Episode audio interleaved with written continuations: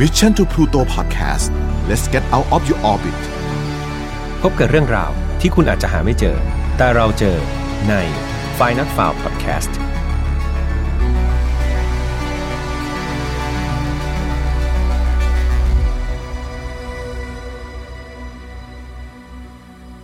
สวัสดีครับ ยินดีต้อนรับเข้าสู่ Final f i l e Podcast ซีซั่นที่ 2 นะครับ วันนี้คุณอยู่กับผมแฮมทัชพลเช่นเคยครับ เรามาถึง episode ที่ 46 กันแล้วนะครับ อีกไม่กี่ตอนก็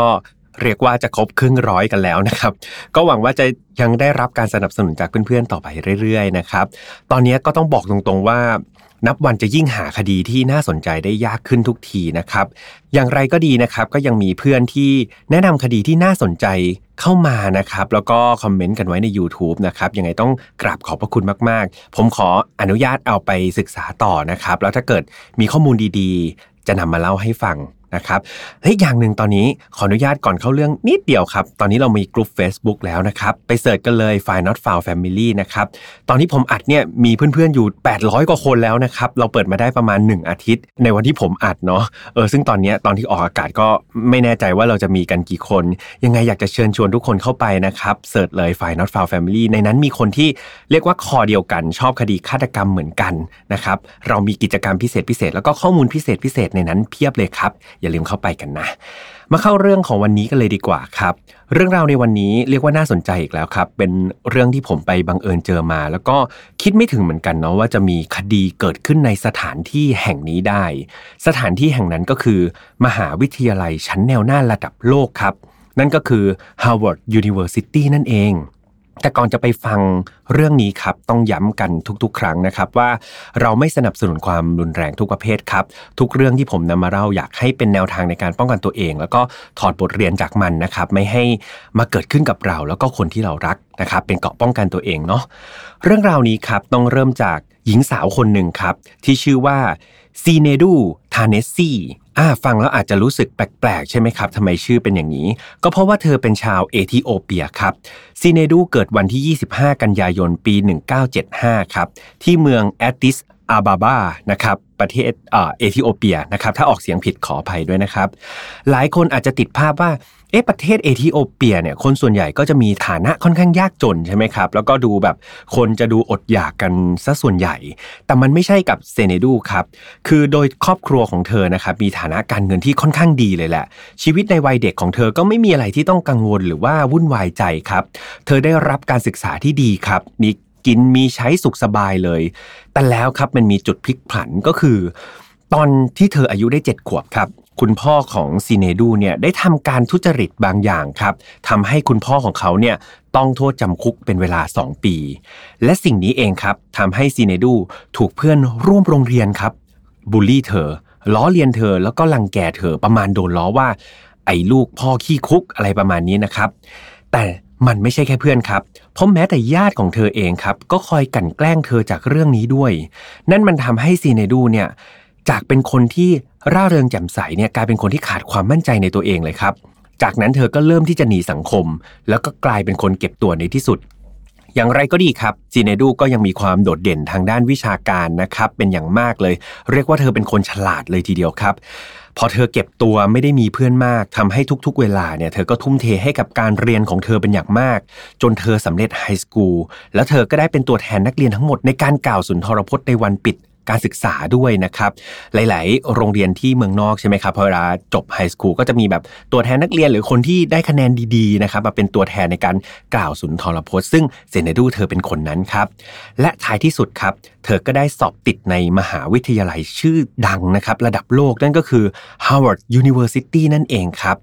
แต่เมื่อเธอได้รับการศึกษาที่ Harvard University แล้วเนี่ย เธอก็ยังคงเจอปัญหาแบบเดิมเลยครับ นั่นก็คือเธอไม่มีเพื่อนเลยสักคนครับ อาจจะเพราะว่าเธอเนี่ยมาจากประเทศแถบแอฟริกานะครับ ซึ่งอาจจะมีกลุ่มนักเรียนที่มาจากที่นั่นเนี่ยไม่ได้เยอะมาก มันก็ทำให้เป็นการยากอยู่เหมือนกันครับ ที่เธอจะมีเพื่อนที่เข้ากับเธอได้ดี เซเนดูก็เลยตัดสินใจทำบางอย่างครับ เธอก็เลยอยากจะลองหาเพื่อนใหม่ๆ โดยการเขียนจดหมายดูครับ เธอนำจดหมายมาเขียนหลายฉบับเลยครับ เขียนส่งหาเพื่อนๆใน Howard University นะครับ ซึ่งเธอก็ไปเอาข้อมูลเพื่อนๆ จากสมุดโทรศัพท์ในมหาวิทยาลัยเนี่ยแหละครับ ไปเปิดดูว่าเอ๊ะ มีใครบ้างที่อยู่อยู่ห้องไหนนะ หลังจากนั้นเธอก็เขียนจดหมายครับ บรรยายความรู้สึกว่า ตอนนี้เธอรู้สึกโดดเดี่ยวเป็นอย่างมาก แล้วก็ต้องการใครสักคนมาเป็นเพื่อนกับเธอ เดี๋ยวผมขออนุญาตยกเนื้อหาในจดหมายบางส่วนนะครับ เนื้อหาจะมีความหมายประมาณว่าอย่างนี้ครับ ฉันรู้สึกหมดหวังเหลือเกิน เท่าที่ฉันจำได้ชีวิตของฉันเหมือนอยู่ในนรกมาตลอด ปีแล้วปีเล่าฉันกลายเป็นคนที่โดดเดี่ยวขึ้นเรื่อยๆ ฉันเหมือนคนที่ว่ายน้ำไม่เป็นและกำลังจมลงในแม่น้ำขอเพียงแค่มือใครสักคนมาฉุดฉันขึ้นไปให้ได้เสียที อ่านแล้วก็จะรู้สึกว่ามีความโดดเดี่ยวในจิตใจของเซเนดูมาก ๆ เลยใช่ไหมครับ หลังจากเธอพยายามส่งจดหมายออกไปหลาย ๆ ฉบับเลยครับ กลับไม่มีใครตอบจดหมายเธอเลยสักคน จนกระทั่งได้มีนักศึกษากฎหมายคนหนึ่งของฮาวาร์ดครับ เขาได้ตอบจดหมายของเธอ ตอนนั้นเรียกว่าเซเนดูรู้สึกดีใจมาก ๆ เลยนะครับ ที่ได้จดหมายตอบกลับครั้งนั้นครับ เธอคิดว่า เออนี่แหละ คือเพื่อนคนแรกของเธอนะครับ เธอกำลังจะมีเพื่อนคนแรกแล้ว เธอจึงได้เขียนจดหมายกลับไปหานักศึกษากฎหมายคนนั้นครับ เพียงแต่เนื้อหาในการตอบกลับเนี่ยมันเป็นเนื้อหาที่ค่อนข้างประหลาดครับ ผมพยายามหาข้อมูลนะครับว่ามันประหลาดยังไง แต่ว่ายังไม่พบนะครับว่าเนื้อหานั้นเป็นเช่นไรนะครับ แต่ว่าสุดท้ายแล้วเนี่ยหลังจากนักศึกษากฎหมายคนนั้นได้รับจดหมายที่เซเนดูตอบกลับเนี่ยเขาก็รู้สึกไม่สบายใจครับเพราะรู้สึกว่า เอ๊ะทำไมเนื้อหาที่เธอตอบกลับมันดูแปลกๆนะ สุดท้ายเขาก็เลยตัดสินใจไม่ส่งจดหมายไปหาเซเนดูอีกแล้วครับ นั่นก็คือเป็นการตัดความสัมพันธ์นะครับ เพียงจดหมายเพียงแค่แบบการส่งกลับ แล้วพอเซเนดูส่งมาก็ตัดความสัมพันธ์ไม่มีการติดต่อกันอีกครับ นั่นเองทำให้เซเนดูเขารู้สึกผิดหวังมากๆครับ เพื่อนคนแรกที่เธอคิดว่าเธอควรจะมีเนี่ยกับไร้การติดต่อมาอีกแล้วครับ เธอจึงเริ่มส่งจดหมายไปหานักศึกษาคนอื่นๆ เพิ่มเติมอีกครั้งครับ และมันก็มากขึ้นเรื่อยๆ เรื่องนี้ครับ เริ่มไปที่พูดถึง และสุดท้ายมันก็ไปเข้าหูฝ่ายบุคคลของ Harvard University ครับทางเจ้าหน้าที่ของมหาลัยเนี่ยก็ได้อ่านจดหมายของเซเนดูที่มีนักศึกษามาแจ้งนะครับ แต่พวกเขาก็เลือกที่จะไม่ทำอะไรครับ แม้ว่าเซเนดูเนี่ยจะมีเนื้อหาในจดหมายที่ดูแล้วค่อนข้างที่จะโดดเดี่ยวแล้วเธอมีปัญหาพอสมควรในเรื่องสภาพจิตใจเลย แต่ว่าไม่มีใครที่จะมี action นะครับหรือว่าไม่มีใครที่จะเรียกเซเนดูเข้ามาคุยเลยว่าเอ๊ะเกิดสาเหตุอะไรนะมีอะไรให้เราช่วยหรือเปล่า เรื่องราวเหล่านี้ครับมันค่อยๆเงียบแล้วก็ถูกลืมไปในที่สุดครับ โดยที่เซเนดูก็ยังไม่มีเพื่อนเลยสักคนครับในการเรียนที่ Harvard University นะครับเซเนดูเนี่ยอาศัยอยู่ในหอพักของมหาวิทยาลัยครับ โดยเธอมีรูมเมทด้วยนะครับ เพียงแต่ว่าเขาก็ไม่ได้สนใจอะไรกับเธอเลย เหมือนแค่นอนในห้องเดียวกันนะครับ แล้วก็ไม่ได้พูดจาอะไรด้วยกัน ก็ต่างคนพอนอนเสร็จแล้วก็ต่างคนก็ออกไปเรียนนะครับ จนกระทั่งผ่านไป 1 ปี รูเมทของเซเนดูก็มาบอกกับเธอว่าเนี่ยเขาจะย้ายไปอยู่กับเพื่อนอีกคนหนึ่งละ ทำให้เซเนดูครับต้องหารูเมทคนใหม่ นั่นก็ทำให้เธอได้รู้จักกับรูเมทคนใหม่ที่ชื่อว่าตรังโพโฮครับชื่อแปลกอีกแล้วใช่ไหมครับ แล้วผมก็ไม่แน่ใจว่าผมออกเสียงถูกหรือเปล่า ถ้าผิดขออภัยอีกครั้งนะครับ คือคุณตรังโพโฮนะครับเป็นนักศึกษาชาวเวียดนามครับ ผมขอเรียกเธอว่าคุณตรางแล้วกันนะครับ โดยคุณตรางเนี่ยได้ออกจากเวียดนามตั้งแต่อายุ 10 ขวบครับกับคุณพ่อแล้วก็น้องสาวของเธอ โดยตรางเนี่ยมีนิสัยส่วนตัวที่ดีมากๆครับ เธอเป็นคนที่น่ารักนะครับ แล้วก็คนที่อยู่รอบๆข้างเธอเนี่ยก็จะหลงไหลในความสดใส แบบทำเธอเป็นคน friendly มากๆครับ แบบสามารถมีเพื่อนใหม่ๆ แล้วใครอยู่รอบตัวก็จะมีความสุขไปหมดเลย ซึ่งมันตรงกันข้ามกับเซเนดูมากๆนะครับ นอกจากเธอจะเป็นคนที่สดใสแล้วเนี่ย เธอยังเป็นคนที่จิตใจดีมากครับ มีบันทึกว่าเธอเนี่ยเคยเป็นอาสาสมัคร ที่ศูนย์พักพิงคนไร้บ้านด้วยนะครับ แล้วก็เธอไปทำงานในห้องปฏิบัติการมะเร็งในบอสตันอีกด้วยเป็นการกุศลนะครับ ตรางเนี่ยเขามีความฝันที่อยากจะเป็นคุณหมอเด็ก หรือว่ากุมารเวชนะครับ และ Harvard University เนี่ยก็เป็นมหาวิทยาลัยที่เธอใฝ่ฝันเช่นกัน นั่นเองครับทำให้ตรางเนี่ยได้มาเรียนที่ Harvard University แล้วเธอก็รู้สึกว่าอ่านี่แหละ เธอได้อยู่ในสถานที่อยู่ในมหาวิทยาลัยที่เธออยากจะเรียนและ และนั่นก็เป็นจุดเปลี่ยนในชีวิตของเซเนดูเช่นกันครับ เพราะว่าตรางเนี่ยกลายมาเป็นเพื่อนเพียงคนเดียวที่เธอมีครับ ตรางเนี่ยค่อนข้างดีกับเซเนดูออกมาก ๆ จากเซเนดูที่ไม่มีคนสนใจไม่มีใครพูดกับเธอเลย ตรางนะครับ มาคอยเป็นห่วงเป็นใย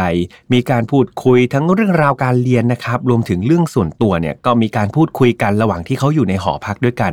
นั่นทำให้เซเนดูเนี่ยทั้งรักแล้วก็ผูกพันกลางเอามากๆครับ เพราะว่าเธอคือเพื่อนคนเดียวในชีวิตของเซเนดูแล้วหลายๆครั้งครับ เซนเนดูก็จะมีอาการเหมือนไม่พอใจ แล้วก็กวนกวายมากเลย เมื่อเธอไปเห็นตรางเนี่ยอยู่หรือว่าทำกิจกรรมกับเพื่อนนักเรียนคนอื่นที่ไม่ใช่ตัวเธอครับ และนั่นเองมันเริ่มสร้างความหนักใจ แล้วก็อึดอัดใจให้กับตรางเป็นอย่างมากครับ สุดท้ายครับตรางก็ทนกับพฤติกรรมแบบนี้ของเซนเนดูไม่ไหว รู้สึกว่าเธอรู้สึกว่าถูกระรานในชีวิตเหลือเกิน เอ๊ะทำไมฉันไม่มีสิทธิ์ที่จะไปพูดหรือไปไปมีกิจกรรมอะไรกับเพื่อนคนอื่นเลยนะครับ สุดท้ายแล้วตรางก็เลยขอย้ายห้องครับ บอกว่าเออเธอทนอยู่กับเซเนดูไม่ไหวแล้ว ขอย้ายไปอยู่กับเพื่อนรูเมทคนอื่น และนั่นเองครับมันเป็นการยุติความสัมพันธ์กับเซเนดูอีกครั้ง เมื่อเพื่อนเพียงคนเดียวที่มีครับ มาขอเลิกคบแบบนี้ แน่นอนครับ เซเนดูทั้งเสียใจแล้วก็โกรธมากครับ เรียกว่าโกรธเป็นฟืนเป็นไฟเลยทีเดียว เซเนดูได้มีการเขียนจดหมายไปหาตรางครับ โดยมีเนื้อหาข้างในจดหมายประมาณว่า ฉันคิดว่าเราจะเป็นเพื่อนที่ดีต่อกันซะอีก ฉันหวังว่าเราจะได้ทำอะไรร่วมกันต่อไปนะ แต่วันนี้เธอเลือกที่จะจากไป และแน่นอนว่าเธอมีคนที่รอเธออยู่มากมายเลย ในขณะที่ฉันไม่เหลือใครเลย ในวันที่ 25 พฤษภาคมนะครับปี 1995 เซเนดูได้ส่งรูปถ่ายของตัวเธอเองไปยัง Howard Kimson นะครับซึ่งเป็นกลุ่มคนนะครับที่ดูแลเกี่ยวกับหนังสือพิมพ์รายวันใน Harvard University นะครับทั้งนี้เซเนดูก็ได้มีจดหมายไปที่กลุ่มคนกลุ่มนี้ด้วย โดยมีการระบุว่า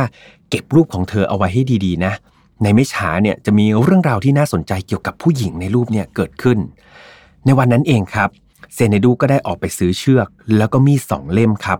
แล้วก็ได้ไปทานข้าวกับเพื่อนนักศึกษาชาวเอธิโอเปียอีกคนหนึ่งครับ โดยนักศึกษาคนนี้ได้มาให้สัมภาษณ์ในภายหลังว่า ในวันที่เขาไปกินข้าวกับเซเนดูเนี่ย จริงๆ เขาก็ไม่ได้รู้สึกรู้จักอะไรสนิทสนมกับเธอนะ แต่อยู่ๆเนี่ยเซเนดูก็มาขอร้องว่าเออขอไปกินข้าวกับเขาสักมื้อได้ไหม และลักษณะการพูดของเซเนดูระหว่างที่ทานข้าวเนี่ย มันก็เป็นลักษณะการพูดบอกลายังไงก็ไม่รู้ แต่เขาก็แค่เก็บไว้ในใจนะครับแล้วก็ไม่ได้ไปบอกเรื่องนี้กับใครผ่านไปหนึ่งอาทิตย์ครับ นั่นก็คือเช้าวันที่ 28 พฤษภาคม เซเนดูเนี่ยตอนนั้นเธออายุได้ 20 ปีแล้วครับ เธอก็ตัดสินใจเดินเข้าไปในห้องนอนของตรังครับ ซึ่งเป็นอดีตรูมเมทของเธอ และก็เป็นอดีตเพื่อนเพียงคนเดียวของเธอ หลังจากนั้นครับ เธอพบว่าตรางเนี่ยกำลังนอนอยู่บนเตียงกับเพื่อนชาวเวียดนามอีกคนหนึ่งที่ชื่อว่าเท้าเหงียนนะครับ โดยเท้าเหงียนเนี่ย มาเยี่ยมครับมาเยี่ยมตรางนะครับในเวลานั้นพอดีเซเนดูครับเขาได้ตัดสินใจเอามีดนะครับที่ซื้อเนี่ยครับจ้วงแทงลงไปบนตัวตรางที่กำลังนอนอยู่ไม่รู้เรื่องครับอย่างไม่ยั้งเลยครับ ซึ่งภายหลังเนี่ย มีการพบว่าเซเนดูได้เสียบลงด้วยมีดนะครับ เสียบลงไปในร่างตรางกว่า 45 แผลครับเท้าเหงียนครับที่นอนอยู่ข้างๆ เมื่อรู้สึกตัวและเห็นเหตุการณ์ก็พยายามเข้าไปช่วยตรางครับ แต่ว่าเธอเนี่ยสู้ไม่ได้ แถมยังพลอยดงลูกหลงไปอีกหลายแผลครับ สุดท้ายเท้าเหงียนต้องวิ่งหนีเอาชีวิตรอดออกมานอกห้อง แล้วก็กรีดร้องขอความช่วยเหลือจากคนอื่นครับ เท้าเหนียนตอนนั้นก็เรียกว่าได้รับบาดเจ็บมีเลือดเลอะเต็มตัว แล้วก็แบบกรีดสุดเสียงเลยครับกรีดร้องสุดเสียงเลย จนกระทั่งเพื่อนๆในหอพักหลายๆคนเนี่ยได้ยิน แล้วก็เดินออกมาดูเหตุการณ์ครับ พร้อมทั้งรีบโทรแจ้งเจ้าหน้าที่ตำรวจทันทีครับ กลับมาเหตุการณ์ในห้องของตรางกันบ้าง แน่นอนว่าตอนนั้น คุณตรางได้เสียชีวิตคาที่ไปเรียบร้อยแล้วนะครับ ในขณะเดียวกันเซเนดูครับ เธอได้ตัดสินใจเดินเข้าไปในห้องน้ำแล้วก็ขังตัวเองเอาไว้ครับ ก่อนที่เธอจะนำเชือกที่เธอซื้อมา ผูกคอกับเสาม่านอาบน้ำครับ ซึ่งเป็นการฆ่าตัวตายหนีความผิดนั่นเองครับ เหตุการณ์โศกนาฏกรรมนี้ถือว่าเป็นคดีฆาตกรรมคดีแรกเลยนะครับของ Harvard University นะครับและเซเนดูเองก็ถือว่าเป็นนักศึกษาฆาตกรคนแรกในมหาวิทยาลัยเช่นเดียวกันครับ หลังเหตุการณ์จบลงเนี่ยร่างของเซเนดูก็ถูกส่งกลับไปทำพิธีทางศาสนาที่ประเทศของเอธิโอเปียบ้านเกิดของเธอนะครับ ในห้องพักของเซเนดูเนี่ยได้มีการพบสมุดไดอารี่หลาย ๆ เล่มเลยครับ ที่มีการจดบันทึกเรื่องราวที่เป็นสัญญาณของปัญหาสุขภาพจิตนะครับของเธออย่างชัดเจนเลย คือในไดอารี่เนี่ยได้ระบุว่า เซเนดูเนี่ยไม่สามารถพูดคุยกับใครได้เลยครับ เธอต้องทนอยู่กับความเหงามาตลอด เธออยู่ในสภาพที่เรียกว่าโดดเดี่ยวอย่างสิ้นเชิงครับ และตรางคือแสงสว่างเดียวในชีวิตของเธอ จากเนื้อหาในไดอารี่นะครับ ทางจิตแพทย์เชื่อว่า เธอเป็นโรคซึมเศร้าครับ เพียงแต่ไม่มีใครรับรู้เลยว่าเธอกำลังเผชิญกับปัญหานี้อยู่เพียงลำพัง มาด้านของครอบครัวของตางที่เป็นเหยื่อบ้างนะครับ เขาได้มีการยื่นฟ้อง Harvard University ครับ โดยให้เหตุผลว่าทางมหาวิทยาลัยเนี่ยไม่สามารถที่จะรับมือเหตุการณ์นี้ได้ รวมถึงไม่มีวิธีการป้องกันเหตุฆาตกรรมที่เกิดกับลูกสาวของเขาได้เลย ทั้งๆทที่เขาเนี่ยสามารถสังเกตได้ตั้งแต่ต้นนะว่าเซเนดูนี่มีการส่งจดหมายไปหานักศึกษาคนอื่นๆเนี่ยซึ่งมันเป็นอะไรที่ผิดิดวิสัยมากๆ แถมเนื้อหาในนั้นก็มีการบ่งบอกแล้วนะว่า เธอมีสภาพจิตใจที่ไม่ปกติครับ ซึ่งจริง ๆ แล้วหากทางมหาวิทยาลัยเนี่ยใส่ใจในเรื่องนี้สักหน่อยเขาน่าจะรู้ได้ไม่ยากครับว่านักศึกษาอย่างเซเนดูเนี่ยกำลังมีปัญหาสุขภาพจิตที่ต้องได้รับการแก้ไขอย่างเร่งด่วนเลยนะครับ แต่สิ่งที่มหาวิทยาลัยทำเนี่ยกลับเป็นการเพิกเฉย แล้วไม่ทำอะไรเลยครับ ด้านฝากของเจ้าหน้าที่มหาวิทยาลัยก็ได้มีการโต้กลับการยื่นฟ้องอันนี้นะครับบอกว่าก็เพราะทางเซเนดูดเองเนี่ยเธอไม่มีการมาขอร้องขอความช่วยเหลืออะไรจากมหาวิทยาลัยเลยนี่นา ดังนั้นพวกเขาก็ไม่มีสิทธิ์นะครับที่จะเข้าไปช่วยเหลือเธอ เพราะว่าเจ้าตัวไม่ได้ขอร้อง อย่างไรก็ดีครับ จนถึงทุกวันนี้ก็ยังไม่มีการทราบผลของการฟ้องร้องนะครับ ว่าใครเป็นผู้ชนะคดี แต่ที่แน่ๆครับมันมีความสูญเสียเกิดขึ้นจากคดีนี้ครับ จากเหตุการณ์นี้ทำให้สมาชิกของ Howard c o m p s o n นะครับได้ออกโรงมาให้การสนับสนุนในการเปลี่ยนแปลง เกี่ยวกับวิธีการที่มหาวิทยาลัยเนี่ยตอบสนองต่อนักศึกษาที่กำลังประสบปัญหาสุขภาพจิตครับ พวกเขาได้ออกหนังสือพิมพ์รายงานว่านักศึกษาเนี่ยต้องใช้เวลา 10-15 วันนะครับในการรอพบผู้เชี่ยวชาญสุขภาพจิตนะครับหลังจากที่นักศึกษาเนี่ยแจ้งบอกว่า เออตัวเองมีปัญหานะ อยากให้มหาวิทยาลัยเนี่ยช่วยเหลือหน่อย ซึ่งต้องรอ 10-15ถึงวัน เอาจริง ๆ มันค่อนข้างนานมาก ๆ เลยนะครับ โดยทาง Harvard University นะครับ ก็ได้เหตุให้เหตุผลว่า ก็พวกเขามีพนักงานส่วนนี้ไม่เพียงพอนะครับ แล้วก็แผนสุขภาพจิตของมหาวิทยาลัยเนี่ย ก็ไม่ได้ครอบคลุมการบำบัดระยะยาวด้วยนะครับ ดังนั้นถ้านักศึกษาอยากจะได้การบำบัดเบื้องต้นเนี่ย มหาลัยช่วยได้นะ แต่ถ้าอยากเป็นการบำบัดระยะยาวบำบัดจริง ๆ เนี่ย นักศึกษาก็ควรจะไปหาจิตแพทย์ด้วยตัวเองนอกมหาวิทยาลัยนะครับ เหตุการณ์ของเซเนดูแล้วก็ตรางนี้นะครับอาจจะเป็น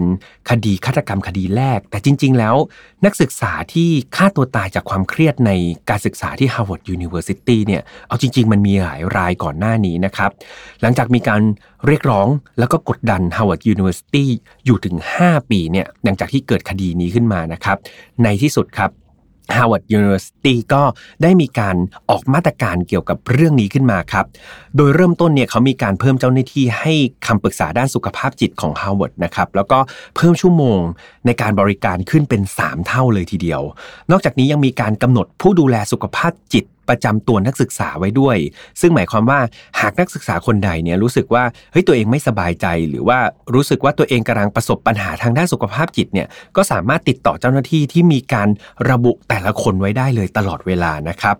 และเพื่อเป็นการล้ำลึกถึงเหตุการณ์นี้นะครับได้มีการจัดตั้งทุนการศึกษาที่ชื่อว่า The Stranghold Public Service Fellowship นะครับซึ่งเป็นทุนการศึกษาให้กับ นักศึกษาที่ช่วยงานการกุศลในการเเรียนที่ Harvard University ในช่วงซัมเมอร์ด้วยนะครับ ซึ่งก็มีการระบุชื่อของตรังด้วย เพื่อให้เกียรติแล้วก็ระลึกถึงเธอนะครับ ถึงจะดูเป็นการกระทำที่เหมือนจะวัวหายล้อมคอกใช่ไหมครับ แต่ว่ามันก็ดีกว่ามันไม่ได้บทเรียนอะไรจากเรื่องที่น่าเศร้านี้เลยนะครับ ถ้าเพื่อนๆสังเกตดีๆ จะเห็นว่าหลาย ๆ เรื่องที่เกิดขึ้นเนี่ย มันจะต้องแลกอะไรกับการสูญเสียมาก่อนเสมอนะครับ ซึ่งมันก็น่าเศร้ากันเลยทีเดียว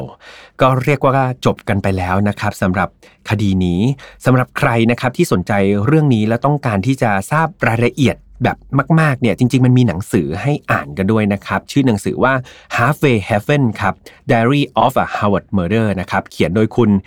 เมลานีเธิร์นสตรอมนะครับซึ่งเธอเองเนี่ยก็เป็นนักศึกษาจาก Harvard University เช่นเดียวกันนะครับในหนังสือเนี่ยมีการตีแผ่คดีนี้ในหลาย ๆ มุมเลยครับไม่ว่าจะเป็นเรื่องราวของคดี ผลกระทบที่เกิดขึ้น รวมไปถึงประเด็นที่คนพูดถึงกันอย่างมากก็คือ การรับมือต่ออาชญากรรมที่เกิดในมหาวิทยาลัยนะครับแล้วก็ประเด็นสุขภาพจิตของนักศึกษาอีกด้วย ยังไงสนใจก็ลองไปตามหาอ่านกันได้นะครับ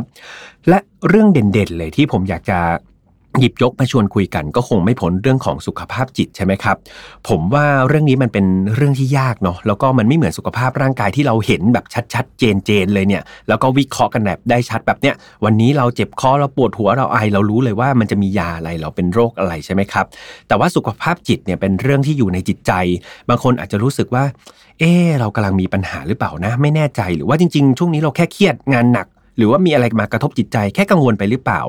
ผมว่าเรื่องนี้ในปัจจุบันนะครับมันไม่ใช่เรื่องน่าอายแล้วนะครับ การป่วยทางด้านจิตมันก็เหมือนการป่วยทางด้านร่างกายเนี่ยครับที่เราต้องไปหาผู้เชี่ยวชาญ หรือว่าคุณหมอจิตแพทย์นะครับเพื่อทำการรักษาการปล่อยไว้มันจะไม่ใช่เรื่องดีนะครับ แบบเมืองไทยเราเองเนี่ยเราก็มีบริการจากกรมสุขภาพจิตนะครับ ซึ่งมีคลินิกเรียกว่าเป็นคลินิกคลายเครียดครับเพื่อแนะนำเทคนิค แล้วก็วิธีการในการคลายเครียดให้กับผู้รับบริการนะครับ หรือสามารถ โทรรับคำปรึกษาได้ที่สายด่วนสุขภาพจิตนะครับ จดเบอร์ไว้เลยนะสำหรับใครที่รู้สึกว่า เอ๊ะ ตัวเอง กำลังมีปัญหาทางด้านสุขภาพจิตหรือเปล่า เบอร์ 1323 นะครับ เป็นเบอร์ฟรีนะครับฮอตไลน์ตลอด 24 ชั่วโมง ถ้าเพื่อนๆ คนไหนรู้สึกไม่สบายใจนะครับ รู้สึกทุกข์ใจ ผมว่ามันไม่ใช่เรื่องน่าอายเลยครับ แล้วก็อย่าลังเลที่เราจะปรึกษาผู้เชี่ยวชาญกันดู ยังไงผมเตือนด้วยความรักแล้วก็ความห่วงใยจาก File Not Found นะครับสำหรับ File Not Found ครับตอนนี้เราออกอากาศทุกวันอังคารทางช่อง Mission to Pluto นะครับยังไงฝากฟีดแบ็กได้ทุกช่องทางเหมือนเดิมไม่ว่าจะเป็น YouTube Spotify SoundCloud Podbean Apple Podcast นะครับแล้วก็แฟนเพจด้วย ส่วนใครที่ยังไม่ได้เข้า f i n a l f a r Family อย่าลืมนะครับ เข้ามาช้าไม่เป็นไรจะอยากให้เข้ามา เราก็จะมาพูดคุยประเด็นต่างๆ มีเรื่องราวที่น่าสนใจทั้งจากตัวผมเอง จากทีมงาน แล้วก็รวมถึงเพื่อนๆที่สนใจในคดีฆาตกรรมเนี่ยครับก็จะมีการแชร์หลาย ๆ คดีเลยที่น่าสนใจ รวมถึงเดี๋ยวเรา กำลังมีแผนครับมีกิจกรรมพิเศษพิเศษในนั้นให้คนในครอบครัวเนี่ยใกล้ชิดกันมากขึ้นยังไงฝากกันด้วยนะครับสำหรับวันนี้คงต้องลากันไปก่อนนะครับ แล้วเจอกันใหม่วันอังคารหน้า สวัสดีครับ Mission to Pluto Podcast let's get out of your orbit พบกับเรื่องราวที่คุณอาจจะหาไม่เจอ แต่เราเจอใน f i n a l f i l e Podcast